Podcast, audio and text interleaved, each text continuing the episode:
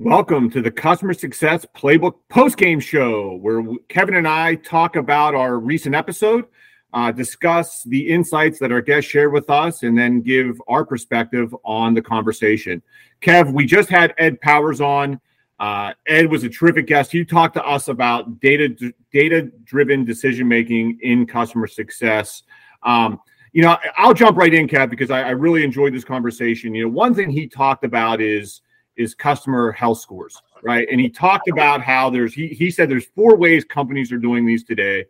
They're starting with the red, green, yellow subjective health scores, right? Just how do you feel the customer's doing? That being like the the bottom of the scale, all the way up to input all of these variables and let the data decide what's predictive of a customer outcome, right? So don't go in. He's like he said, some some of the met, some of the factors that you think will be important won't be, and some of them that you don't think are important will be as well. But but let the data drive, and that's on the other spectrum. I thought that was really insightful. And again, he even said at the end, a lot of customer, a lot of organizations still are on, on that early spectrum, in which it's that subjective feel.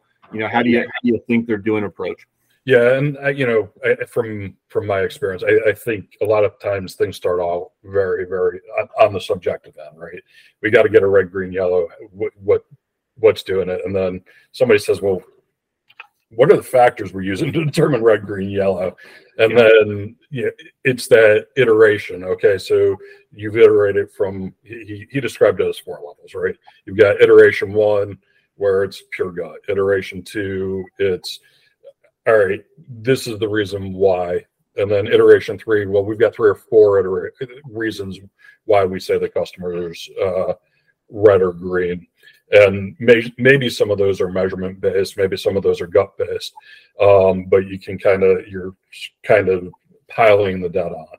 And then iteration four is kind of machine learning based, right? And that's, um, we're looking at all the data we can gather and trying to use that information to determine what the what the reasons are for for churn or what the red yellow green level is ultimately.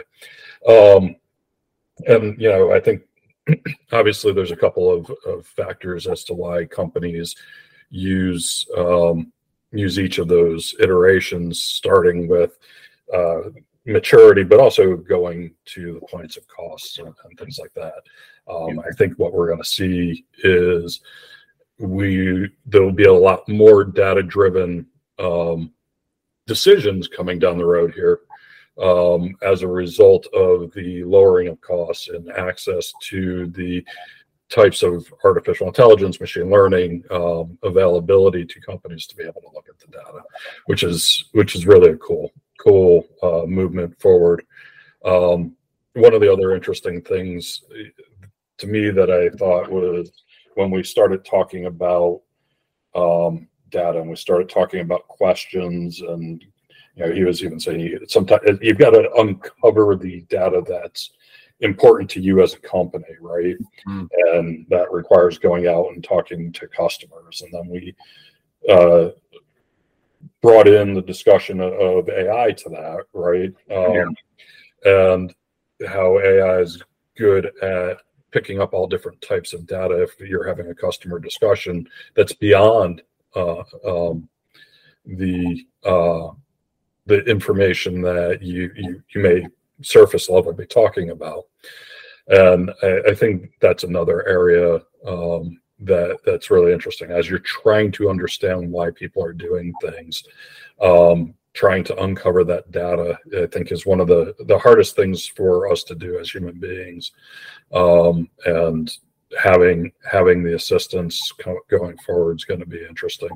Um, yeah. I was already you know I, I, I was you know and again if you haven't checked out ed's courses go to udemy go to success hacker i mean go find his courses right? And, and like i mentioned earlier in the podcast like the tools he's you know he's he's instructing you know his class on it are really like high level math skills like regression linear models. And i think to your point though kev you, we we asked him about ai and you could see that you know i think you know there's a it's going to have a big impact right because you're a lot of what we're talking about is taking all these variables to help drive you know predict outcomes Now you can do that on a mass scale, huge scale. You have AI that's doing it, and Ed's already incorporating that in his course. He's already put talking about he's you know he's redoing his course and he's going to start talking about generative AI, which I think is super important. You know, the one the one question I didn't ask Ed, and, and looking back, maybe you know I wish I would have asked is, you know, we had Greg Danes on in September, right? And and Greg talked about if you haven't listened to the show, go back and listen to it. Greg's an awesome guest. He you know he talked about 23 churn reasons in 2023,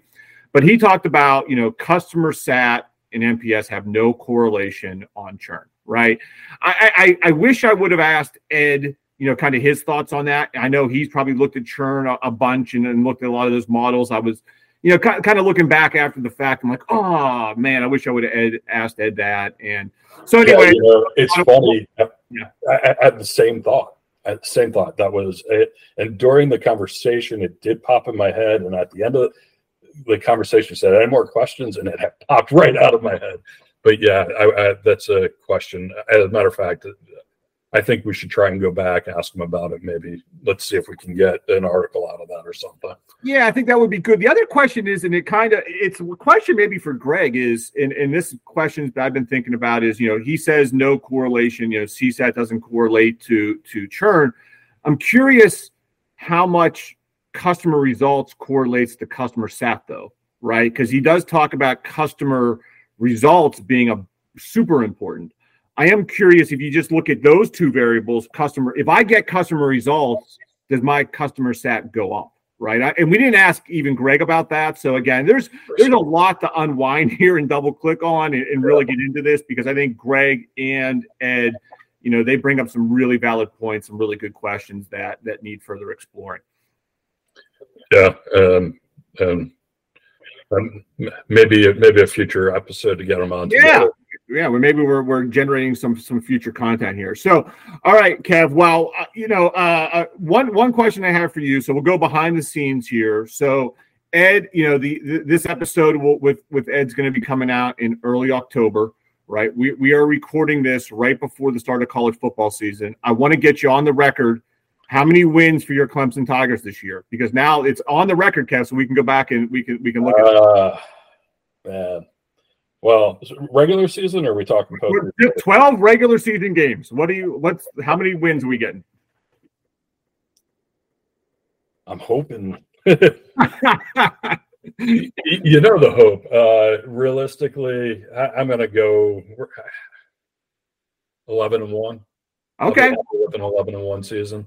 All right. Uh, if they lose the Duke on Labor Day, Kev, don't don't. You, I'm definitely cutting this video and posting it out there for our audience to see. yeah, uh, yeah, it's interesting. O- opening with Duke, I think, is going to be a, a, a tough opening. Yeah. And then, yeah, we got Florida. It's it's an easier opening than Florida State's got, though. They got it, it is. I, I, know you're like me. You're excited to get it started. Uh, you know, full slate of games this weekend, and and so that'll be great. So, Kev, we got a lot of exciting things beyond just football starting. Uh, we got the Customer Success Playbook website. Uh, check it out. That should be live. Our Customer Success Playbook LinkedIn page, right? So make sure you go on the LinkedIn page, check us out. Um, again, we're going to be putting a newsletter out. So again, if you go to the website, you can a- a- enter your email so you get on our distribution list. Again, we don't send out a lot of stuff, but the stuff we send out send, send out, you want to check out, like our conversation with Ed, Greg Danes, etc. Kev, I miss anything? Anything else we we got going on? We want to share with the audience. Well, you didn't give your predictions for Pitt. Yeah, I'm I am a Pitt fan. I'm going I'm going eight and four eight and four, right? So right, uh, ho hum, uh, kind of middle of the road. I hope I'm and I hope I'm wrong. And, and I hope, yeah, I, am hoping I'm hoping 11 one like you, but I I I I you know I've watched too many Pitt seasons to say that in public. So anyway.